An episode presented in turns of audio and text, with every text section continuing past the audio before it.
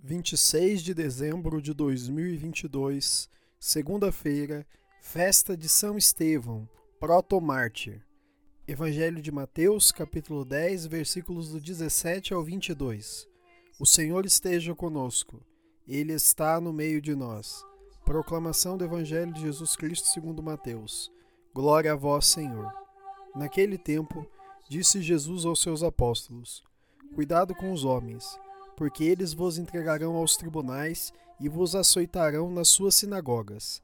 Vós sereis levados diante de governadores e reis, por minha causa, para dar testemunho diante deles e das nações. Quando vos entregarem, não fiqueis preocupados como falar ou o que dizer. Então, naquele momento vos será indicado o que deveis dizer.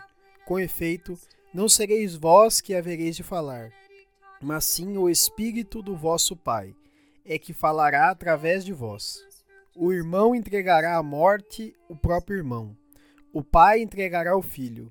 Os filhos se levantarão contra seus pais e os matarão. Vós sereis odiados por todos, por causa do meu nome. Mas quem preservar até o fim, esse será salvo.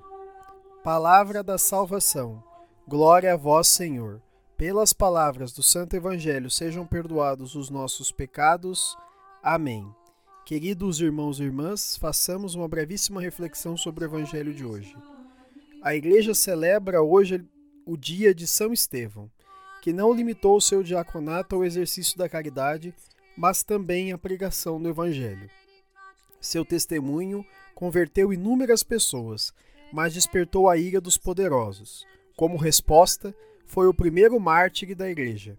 O Evangelho relata exatamente isto, a perseguição que sofreram e sofrerão aqueles que evangelizam e defendem a Cristo.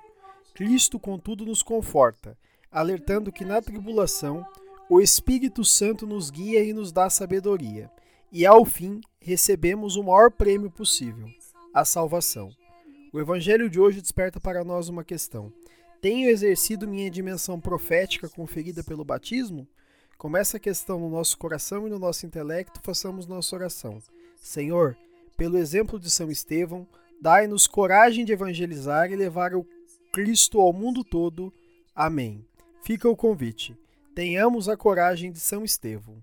Louvado seja nosso Senhor Jesus Cristo, para sempre seja louvado. To